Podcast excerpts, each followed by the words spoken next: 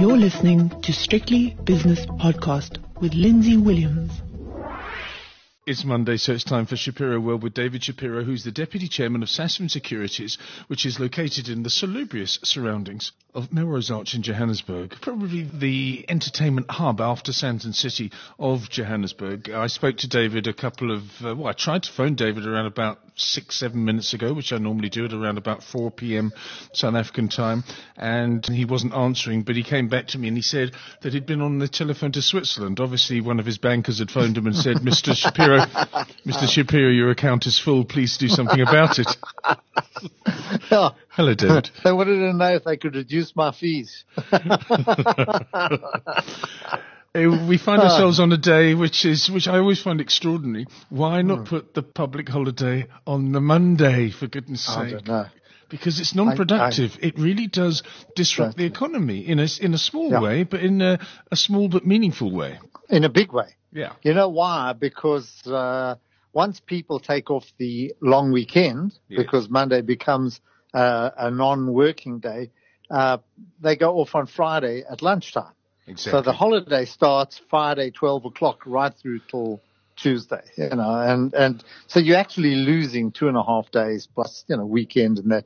And there's very, very little happening here. And you can see it in the, in the amount of the announcements that are coming through very, very little. There's plenty of action on global markets. For them, it's not a holiday, but for South Africa, um, it, it's a very serious issue.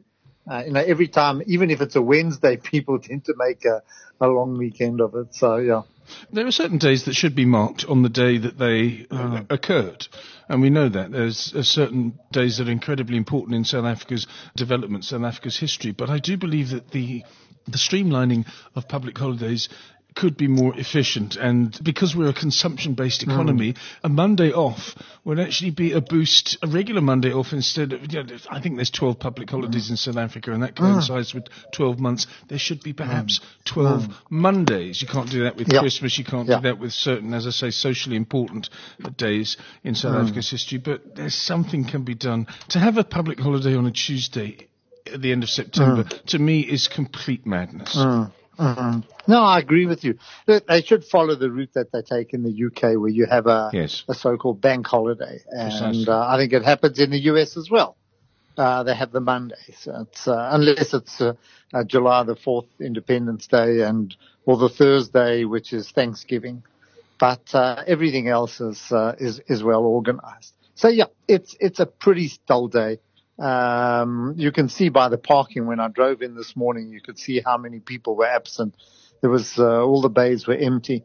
So, and uh, strange enough, the restaurants were full at lunchtime. Oh, yeah. Went in across the roads. What did you have? Pizza And, again? uh, yeah, because everybody, all the school kids are away as well. They're not at school, so everybody running around Melrose Arch at Tiger's Milk, you know, having burgers or Mr. George or Tasha's wherever they are. Yeah. So quite, quite, quite a, you know, quite a holiday atmosphere around here, but the, the offices are empty.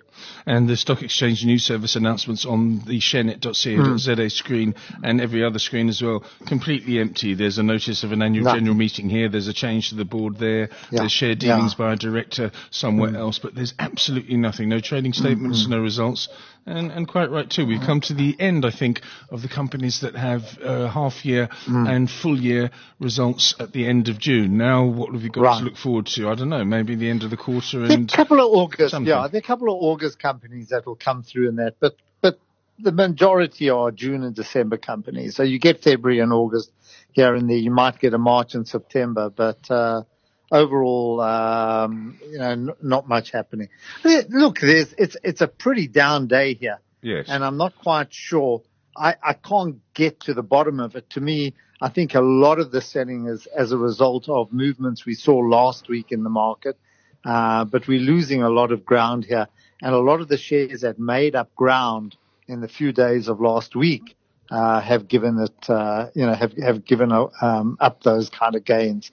So it's difficult to get a grip on the market. It's also difficult to get a grip on, on global markets. Europe under quite a bit of pressure, Lindsay. That's on some poor, poor economic numbers that are coming out of France and Germany. The These PMI numbers, in other numbers. words. Mm, mm. Awful. Manufacturing numbers, terrible.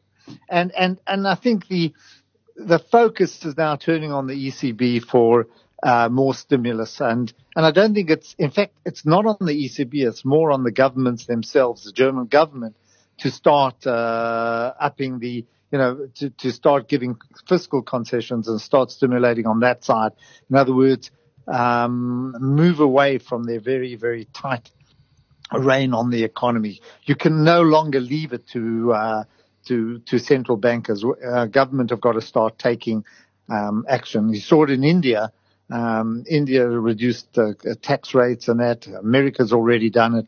So some kind of concessions are going to help if they want to uh, keep you know keep the European economy turning over. So that's where the that's a negative side of it. America holding, you know, it's, it's there's mixed data coming. There's nothing of pressure, but I mean that's all we've got look to look forward to today.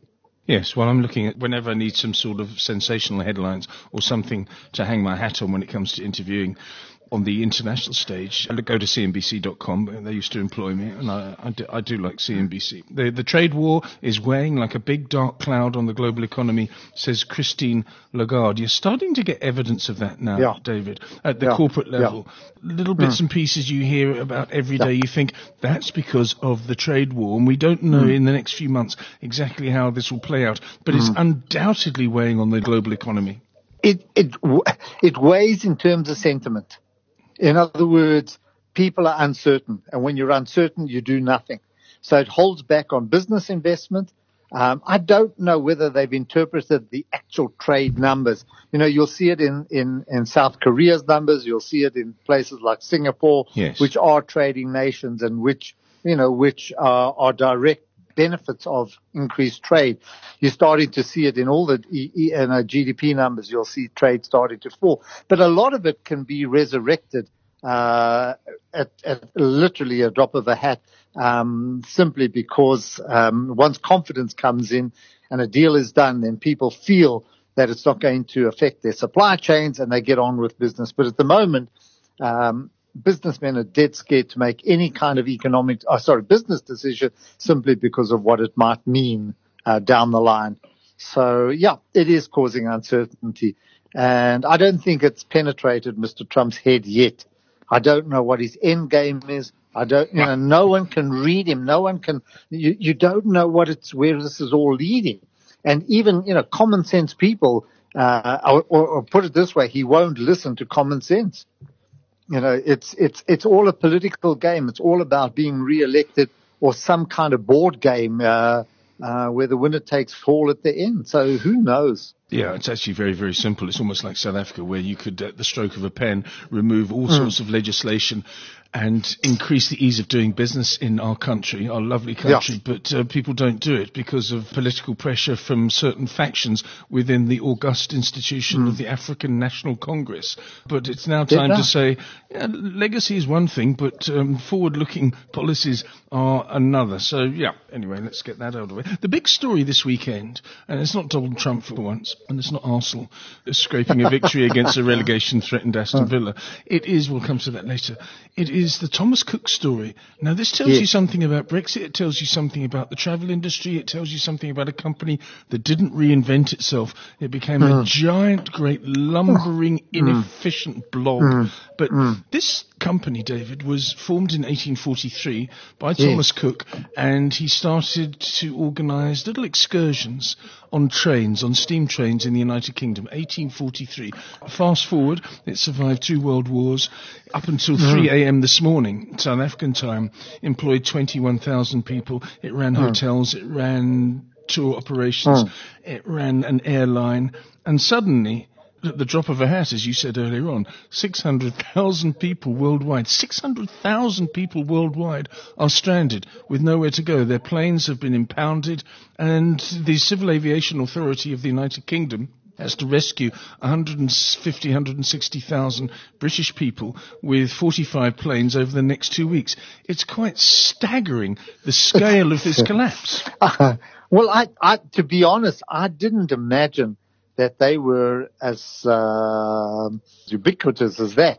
In Oh, other yeah. words, that so many people would be stranded on Thomas Cook tours. Yes. Because I, you know, I, one could detect the changes that were taking place, um, taking place in terms of, people booking their own trips on booking.com or Expedia or all the other online booking agents doing their own airline, tra- you know, airline bookings. I didn't realize that, that it affected them to, to such an extent and also the, the, the number, as you mentioned there, that, that people have been stranded as a result of that. So, um, it is something that one would have expected. I don't think those tours take place anymore.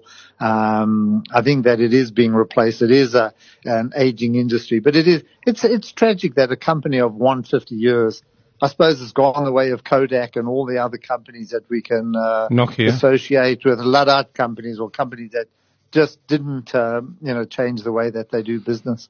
Exactly. So yeah, right. it very It's- it's sad. I know. Tom, they there, invented. there must be what's the name? Do they still issue good old traveller's checks, or is that something of the past? I think Remember you still can get traveller's get? checks, but uh. I wonder how many people have still got them stashed in their safes. Uh, I don't and, know. And what you do, you don't know. Remember American Express? Whenever we used to travel, Yes. we would always get uh, American Express travelers checks and you'd countersign them and either go to a bank or uh, some companies or some retailers would actually take travelers checks as well, they were cash they were literally cash Hmm. but um, that was that was where they made their name uh, together I mean it was a huge part of their business together with American Express It's very interesting, actually, the way that the world changes, because I saw hmm. something on the BBC the other morning which said that 28% of transactions in the United Kingdom are now conducted with cash, whereas 10 years ago it was 75%. And eventually, and they were, the reason they were saying this was because of the demise of the ATM. I mean, there are still hmm. people, I mean, I still go to an ATM. I like to have a bit of crinkle in my hmm. pocket so that I can give the hmm. chap at the pub, um, you know, a, a- Yeah. a- a- Yeah, leave a few bob, yeah. yeah, leave a few bob there behind the bar, 50 euro, no, no, 50 pound, no, what am I talking about? A 50 rand note, something like that. Oh. Not that you get much for 50 rand these days, but you know what I mean? But it's almost a metaphor for what has happened to a company like Thomas Cook, because Thomas mm. Cook, let's not mm. forget, survived two world wars and also invented the package holiday for the Poms. There would be a mm. lot of English people, Yeah. British people rather, that wouldn't know where Spain was if it weren't for Thomas mm-hmm. Cook. Yeah, yeah, exactly. No, I can't, I can't fault you, but it, it, it, it is sad that it's, uh, that it's gone that way. And, uh, but Lindsay, you have to look at the other side. You know, one of the shares that we own is booking.com, which is based your part of the woods in Amsterdam. Yes, it did. Well, Uh, Actually, Rotterdam, but yes. Anyway, go on. Is it in Rotterdam? No, yeah, it's is a it- I think it's a Rotterdam-based company, but I. Yeah. I know it's part of part of another It-. It's it a listed entity. But anyway, yes, Yeah. it's it's an amazing Priceline. company. I know, and it's what it does is is it it hunts and it finds packages, and uh, you can get cheap uh, cheap hotel accommodation. You could do, get anything through you know book your booking it yourself. Just go online and say this is where I want to go. I've got for some reason I booked an air ticket through uh, an international airline, and they sold my name to Booking.com, and every day. I get offers of packages and so on, you know, every day, and you can't get rid of it, giving you um, very, very cheap options. And I must say, where I've used a hotel, I've always used uh, Booking.com. The thought of going to a travel agent hasn't really struck me, although there are, there are times where we book our flights through a through a travel agent. But I think it would be it's it's it's the way things are going, and uh, it's a warning sign, I suppose uh, to other people there. And travel, you know, travel is, is, is booming at the moment. Travel is apps, particularly in the Asian markets. I mean, that's where you're getting the demand for aircraft. That's where Boeing and Airbus are, are scoring and that the number of people leaving, A- and I'm using Asia, um, as a proxy here, but, but, uh, a huge number of people, um, are traveling, particularly the Chinese and uh, they they visiting. You know, they, they some of them are making long hauls, but most of them are just traveling within their region, from China to Japan to South Korea and all over. So it's today travel is a massive area, and um, you know you see those what do you call them ships or boats? You know, the dream boats.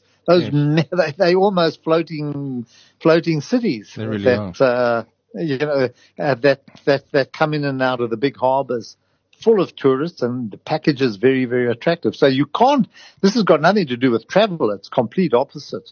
Yeah, there are three companies that really spring to mind. Booking.com is one, which I always use as Mm. well. And it's very interesting the way that they know. I mean, I booked, uh, I can't remember what I booked. The last thing you book anyway, they'll pop up uh, three days Mm. later and say, welcome home, Lindsay.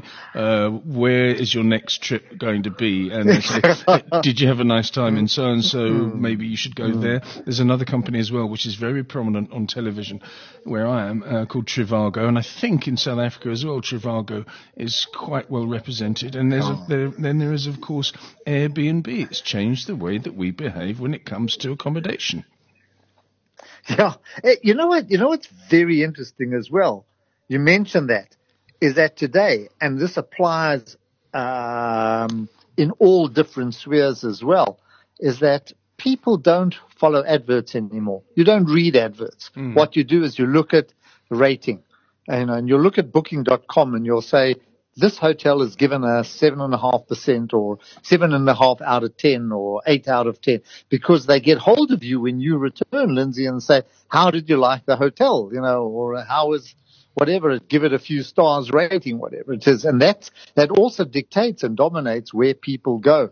So you rely more on, uh, on what, what people who've used the hotel say than, than listening to the, uh, media or, or adverts or anything like that, you know, um, or journals. So you rely very heavily on other people that have traveled there or have used the services. Let's have a look at the markets if we can. Now, the big thing that I thought this morning was that the rand was threatening to change its big figure from 14 to 15. I, I think Yep. it was the euro-dollar exchange rate, which has broken 110 and seems to be mired below 110. In other words, one euro buying you uh, at the, currently 109.90 uh, uh, dollars. I don't know how significant that is, but it certainly seems to have been taken to heart by rand traders in thin conditions. Currently 14.88, but the rand's suddenly looking a bit vulnerable again, having looked so strong a week ago. Uh, it, yeah, it has. And I think it's also to do with the dollar. I think where you get weak euro, where you get weak uh, European data, uh, you've also had a bit of saber rattling between America and uh, um, Iran. We've got no idea where the trade war's going. It seems to be on a decent course, but there are a lot of issues in the air at the moment that are causing the nervousness. And I think, I don't know whether that's behind the sell-off that we saw in emerging markets, but it has taken the rand from where it was about 1450-ish uh, to where we are now. It's, yeah, it's stable at the moment. It's steady. There's no fresh news to knock it, but you, you would have seen gold also picked up a little. All the safe havens have uh, picked up, and yields in the US have come down a bit. So, yeah, but but I, I, I must say it's uh, there's not, there's not a huge amount to get our teeth into at the moment. This is interesting. We've got to wait now for the for the earn- we started the earnings season at the end of September, so in the next two weeks we go through the whole cycle again of in of the United earnings. States, you mean? Mm, Yeah. in the US, yeah. Okay, the gold price was, I think, probably 1485 to 1490 last time we spoke on hmm. Shapiro World anyway. It's currently hmm. 1523, which is up $6. It was up $15 on, on Friday. So something's going on there. And the interesting thing about this, David, is that it's in the face of a strong US dollar. And of course, there is an inverse relationship between the strength of the dollar Yeah. and the strength of the gold price. It normally hmm. means that if the dollar's strong, the gold price is weak. Not a bit of it. So something's going on behind the scenes I- here. Although it's, it's still mid-range, 1500 to 1550, let's face it. I think if you look at asset allocations of a number of leading banks, you know, particularly uh, you can say the American and the European banks, uh, they've suddenly upped the weight in gold. I think it's as as a with interest rates so low. In other words, holding cash gives you absolutely nothing. I think they've taken uh, a bit of a punt on on gold and said you may as well be holding gold since you're not. It's not going to cost you anything to hold gold because there is, uh, you know, there's zero return. So I think we've seen gold holdings pick up a bit, and I think that's behind some of the support we're seeing. Um, you know, it, it, it, it is a safe haven type of holding against the uncertainty, but technically you, you hold gold when you think things are going to worsen. And, uh, it's that kind of asset. You know, if you're really fearful of, of where we are at the moment, you will be holding gold. Gold shares are up today here on the JSE, as are platinum shares. I think those are the only two green areas. Otherwise, if you look across the board, some big sell-offs, um, in shares here. Not a lot of trade. Uh, Lindsay, you know, we had the re-weightings last week. Yes, I- what I happened on Friday, by the way? I was speaking to Nick Kunze. You spoke to him on 14 billion, yeah. Thursday. He was spot on, but Mm. I don't remember what the he was at the Westcliff Hotel, so I don't. I think he forgot to give me the, the volumes on Friday. it was it was 57 billion on Thursday after the futures closeout. I wonder what happened on, on Friday. Probably uh, Well, I- quite big as no, well. No, we had, we had, you know, you know, this is the, this is why it's so difficult for people like me to talk to you because Wow. I don't really understand what's happening underneath the market, the trading side of it. So to give you an example, um, at 10, you know, at between 10 to 5 and 5, we have closing auctions, which is actually supposed to bring stability into the market to prevent you putting through prices uh, and manipulating the market. But what we found now, and in most markets, in the last 10 minutes, massive trade actually goes through. So to give an example of what happened on Friday, Yes. by 10 to 5, the volumes on the JSE were 23.4 billion. Right. By 5 o'clock, that's 10 minutes later, it was 63.6 Friday? billion. Yeah. So 40 billion rands worth of trade went through in the last minute, you know, in the last 10 minutes. So which is all 120 billion in two days. That's amazing. No, yeah, yeah, yeah. But I mean, a lot of it was the was was uh, rebalancing. So I don't know what that means. But um, you know, we saw huge amounts of Naspers and Prosus and Impalas and all those that influence the indices uh, going through. So how they organize it in such a quick time, you know, in in ten minutes, I have no idea. But that's that's what we see luckily it hardly manipul- uh, hardly moved the the actual indices themselves, but a lot, a lot of trade taking place. Yes, and So- a, lot, a lot of uh, posturing actually mm. before the, uh, the day as mm, well, because obviously mm. people can have a look at the market capitalization of certain companies. For example, Sappi, which we spoke about with Nick on Thursday, and people knew that it was going to be dropping out, so they forward sold, if you see what I mean, and re- Yeah. readjusted their portfolios or front run in a perfectly legitimate way, of course. The Sappi share price, Yeah. which fell 8%. But, but anyway, it's a world that we couldn't have envisaged in the 1980s, David. No, no. There's absolutely no ways that you could ever have done any deals like that. And of course, this is all related to uh, the derivative markets, to index trading, um, and something which you could only put through with computer. You can never calculate these kind of um, amounts in your head, or even on a handheld calculator, or even on a laptop. So you need high frequency trading systems to actually push this kind of trade through. So it's it's the volatility it concern you know that goes through uh, is a little disconcerting uh, if you're watching it on a minute to minute, day to day basis. But I think over time uh, we draw lines through that, and that's how you've got to approach the market. So, but again today I'm saying to you, Lindsay, you know the same thing. We we're down about one and a half percent here, which is way above anything we're seeing in the rest of the world. Uh, and I I can't you know, I'm I'm trying to make sense of some of these uh, of some of the movements now, whether they are trade related or whether it's really fear of the fundamentals. Well, if you fear the fundamentals, then the first thing that I woke up to this morning was a piece in the Business Day Yeah. by Peter Attard Yeah. Montalto from Intellidex, and I spoke to him a few hours ago. And if you go to ShareNet or you go to strictlybusinesspodcast.com, under the economy, you'll uh, under the headline "The Economy," you'll listen to an interview with with Peter, who's based in London at the moment, but it's a South African company, Intellidex. He says, "I think no things are not going to be all right in the end," and he, for the No. first time, I I, I sensed a little bit of aggression from him or frustration from him. The government must stop faffing around, he said. Mm. And I mm. tried to push him on this, mm. but he's he wouldn't be too forceful in his views. But I sensed an underlying frustration again, having covered South Africa for so many Yeah. years so Yeah. well. Yeah, n- now's the time think- to act. You know what? I, th- I think this is becoming widespread now. People are getting very angry, uh, particularly those who are trying, you're trying to make a living here and you're getting absolutely no support from government. But support of government is creating an environment in which you can operate. I'm not saying they're acting against you in any way, but nothing has happened. You know, it's now the end of September. So it's almost two years since Cyril has taken over the ANC and, uh, Yes. The, yeah, you know, the euphoria, that- see, don't you know, CR17. I always remember Colin Coleman from, um, Goldman um, Sachs. you know, from Goldman Sachs coming out you know, and saying, you know, watch this now, 3% growth, 3% growth. And he was supported by a lot of other, and I'm not going at Colin in a personal way. I'm merely, you know, I'm saying that's how people spoke. And, and we've seen nothing of that. If you listen to Lesetja Kganyago last week, you know, we're looking at growth at 0.6% this year, and he's downgraded to 1.5% next year. That's hardly the environment. Manufacturing, mining, um, lagging. And what do we got on Friday? The biggest strike in banks in 99 years.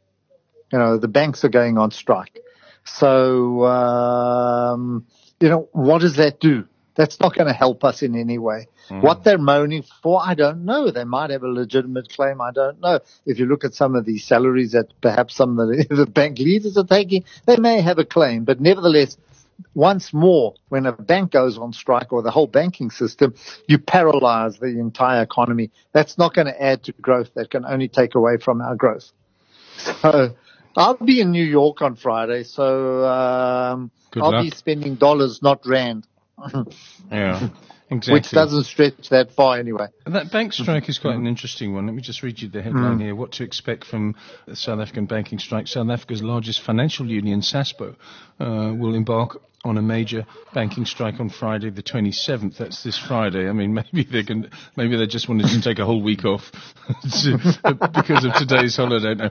In an interview with Business Tech, the union's general secretary uh, said that employees from all the country's major banks and other financial institutions will be protesting over planned retrenchments in the banking sector and called for a moratorium on job losses. Look, this is going to affect the poorest people who still go into banks yeah. in rural areas mm. and people that mm. aren't uh, savvy enough yeah. to have online banking or laptop yeah. banking or mobile banking, whatever it is. So I, I, don't quite understand, but surely they could just sit down with the employers and say, let's do something. Maybe they just wanted a, a platform and they've got a platform with us today. Yeah, exactly.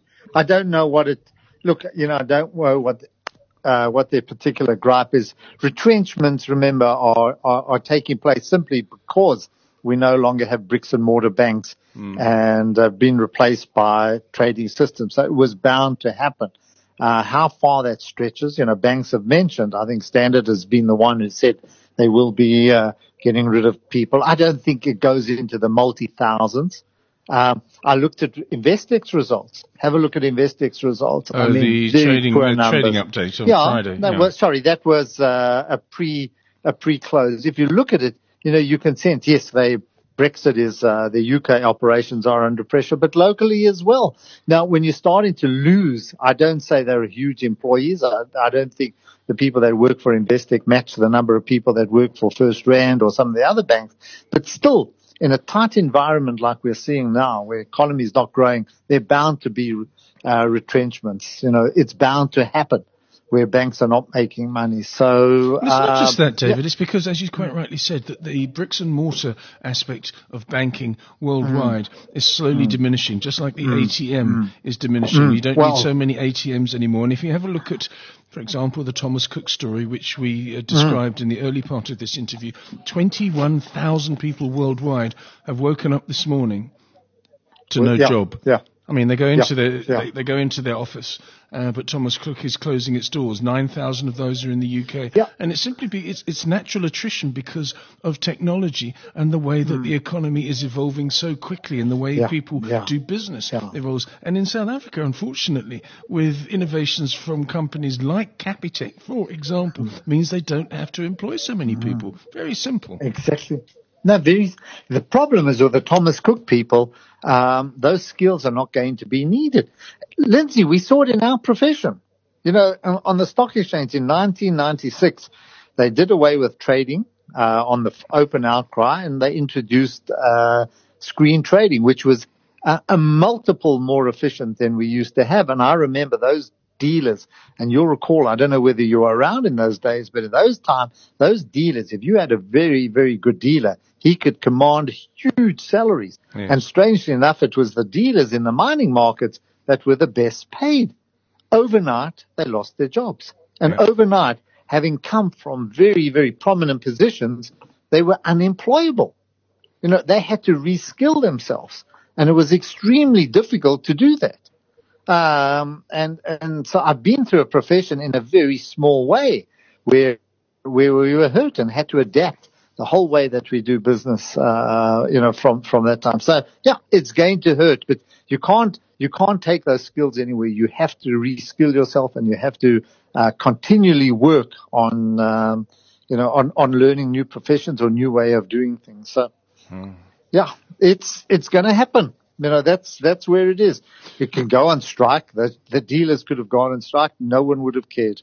Okay, let's go move on to happier things. Then. What a sporting weekend it was! I don't know if you're a rugby yeah. fan. I know you're a cricket fan. I, I know. you're, you're no, no, no. I, I, you like rugby yeah. as well. Right? I like big. I like big events. Sure. I thought South Africa New Zealand was one of the most bruising games of rugby yeah. I've ever seen in my life. Yeah. And I suddenly thought to myself, the old days of great big blokes, you know, just barging themselves around. No. Uh, I, I, I thought those days were still with us. But when I saw even the really big chaps on both of those teams, they still look really, really fit. It's a whole That yeah. game makes American football look like a Sunday afternoon game of hockey or something. Wasn't it amazing? it, it, was. And you know, when you look at the, you, you talk, they are fit and they have to be fit. I don't know what they're going to be like when they turn 50 or 60 mm. and how the arthritis is going to hurt them. But, but you know, it, it is a very physical. I'm surprised that America hasn't adopted this. You know, I suppose it's very hard to change, change traditions and that. Yeah. But I think when you see the quality of sportsmanship, you know, not sportsmanship, of sportsmen, and I know whichever, whichever team played, it's, it's, it's quite remarkable. Um, what I loved about it was, you know, when you say the physicality and that, but yeah. the, uh, also the, their ball control, you know, and, uh, skill. Amazing. And listen, the, the point I want to bring up, what, what worries me, this is six weeks of rugby, five weeks, you know, to actually get through that is, is my concern. Is, uh, you know, we already lost within what I, I, I, can't pronounce the chap's name. I forgot his name. You know, one of the, uh, um, one, one, one of our front, was it our front row? Um, you know, uh, me and the names are not that great when it comes to rugby, but I mean, um, we already lost one chap. How many other people will we lose before we get to the final? Mm. And I'm talking on both sides, you know, key players. I know this is today. It's a game of uh, 23 players. You know, you always got eight reserves, and you've got a squad of about 30 in that. But it's it it it can be disrupting. I still think South Africa has Shame, a chance, even though even though losing that first game, they may only come second in their oh, group. Oh, no, but I still no, think they've, they've got a chance because the first 30 minutes of that game, South Africa were outstanding. New Zealand couldn't mm. get out of their own half. It was it was incredible the the Bokkers uh, mm. performance, and I don't really. Mm. I don't. It's, it's, my third sport. Um, anyway, England, mm-hmm. England but those two tries, yeah. two tries were just exceptional, and that's uh, that they scored. In fact, it could have been a third, you know, the third try where where they had that. But uh, you know, don't write off New Zealand. You know, that's that's what I'm saying. And don't write off anybody. I mean, the English, all of them, yeah. they highly, highly qualified or or well grilled packs. Packs not meaning, I mean teams. I think so one, I, I one team you can write off though is uh, oh. Manchester United. Oh uh, God! I mean, Manchester United against West Ham, they made such a fundamental error when they appointed Ole Gunnar Solskjaer mm-hmm. as their manager yeah. because of emotional reasons. And I don't think it'll last till the end of the yeah. season. They no. lost 2 0. They were the most anemic, limp wristed, useless looking Manchester United side I've ever seen. I didn't like their kit. I didn't like their play. I didn't like their attitude. I didn't like everything about them. And I was pleased because I'm not the greatest Manchester United supporter. And I'm pleased for West Ham because they've got passionate support. They get 50, 60,000 mm. every week. But Manchester United were rubbish. Too terrible. There's nothing there. There was absolutely nothing in it. And as a Man United supporter, I'm not a Man, I mean, for a Man United supporter to have suffered that, uh, is, is so humiliating because you really know, is. you know, Lindsay, that you've got no chance. This is, this is two, three, four years away before you, you know, you're back at the top. If yep. you get to the back. And I agree with you. I don't think it's going to come through, uh, Solskjaer. I don't think it, it really, I see Chelsea in a similar position. Hey, Yes, but they've got Lampard and they, they, they're playing. The, the, one of the reasons that Chelsea are doing so bad is because of the transfer ban, because of an indiscretion that broke UEFA rules. But I think Frank Lampard is a young manager, a naive manager, but a good manager, and I think he will take Chelsea to the top again. Uh, but he's got uh, Tammy Abraham at the at, at the front, who's a, a 21 year old who's nobody nobody had heard of until uh, August of this year, and I think that they'll do okay. They nearly a draw with Yeah, Liverpool, so yeah. don't worry about Chelsea. They were fine. What about Arsenal? Because you must be. Terrible. No, come, well, come on, they have some spirit, and they beat Aston Villa three they two. They came back from but from you don't one. want them in Come a on. position. I don't want to. I don't want to win a game. I don't. I, I, I don't want to win that way. You know, I, I want them to win by dominating and playing good soccer all the time. Hmm. And uh, that's the problem. Problem with them is that you know they're always going to concede one, two goals. There's never. They can never. They never tight. And you always got to pray that they get through it. And that's exactly what we did. That they did. And thanks to some really skillful players up front.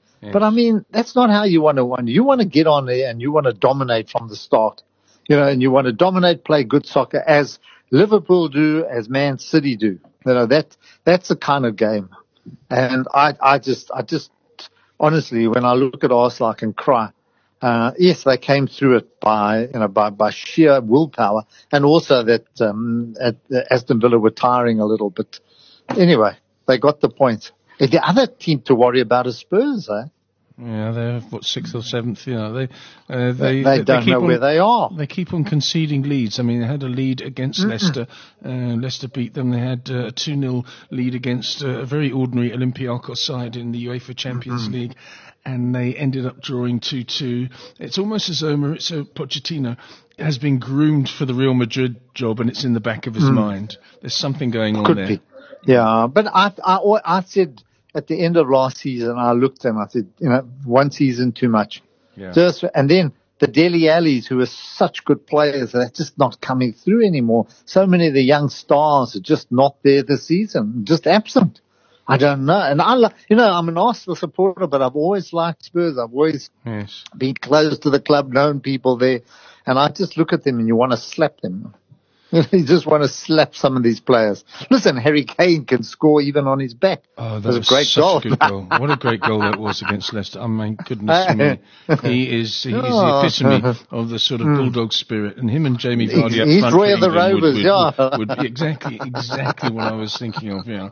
David, what are we looking at at the moment, investment-wise? Nothing, really. Just wait for the end of the... I- I- Nothing. Um, very, very difficult period we're going through. Very difficult. And I'm, I'm not sure how we're going to pull, I'm talking, uh, locally. I'm not sure how we're going to pull out of this. I think a lot more, if, uh, problems here. I think even on the international scene, it's, uh, um, you know what I mean? Even on the international scene, I think it's going to be tight, uh, for us to pull out of this. We know that the result season is not going to be that great. Uh, depends whether we can just beat some of the expectations. So it's yeah, we're just going to kind of bumble along, turn over until the end of the year. Uh, difficult time. Trump can change it. Trump can change it. You know by by making some concessions on the on the trading side. Um, I think you know things can change there, and and just hope that um, you know a little bit of confidence comes into the global economy. But I love Christine Lagarde. I think she's great. I enjoy listening to her. I think she's an exceptionally bright person. And you know, if I was a president, uh, if I was the president of a country, I would listen to her. She's head of the IMF. She's going to be head of the ECB. She's the kind of person. She came to South Africa when she was a minister. Uh, I saw her for the first time there. She was actually a, I think a trade minister in France Yes. and I heard her speak, and she was great, and I've always followed her since then, and uh, got a lot of respect for what she says. Okay, David, thank you so much for your time on this very, very quiet uh, Monday. Have a great day off. I don't know what day off it is tomorrow, but anyway, whatever the day is. Heritage Day. Heritage Day. Oh, Look back at your heritage. Look back at the heritage and, and reflect everybody in South Africa. David Shapiro is the deputy chairman uh, of Sasfin Securities in Melrose Arch, and that was Shapiro World. That podcast was proudly brought to you in association with ShareNet.co.za. Visit strictlybusinesspodcast.com and subscribe to receive exclusive content straight to your inbox.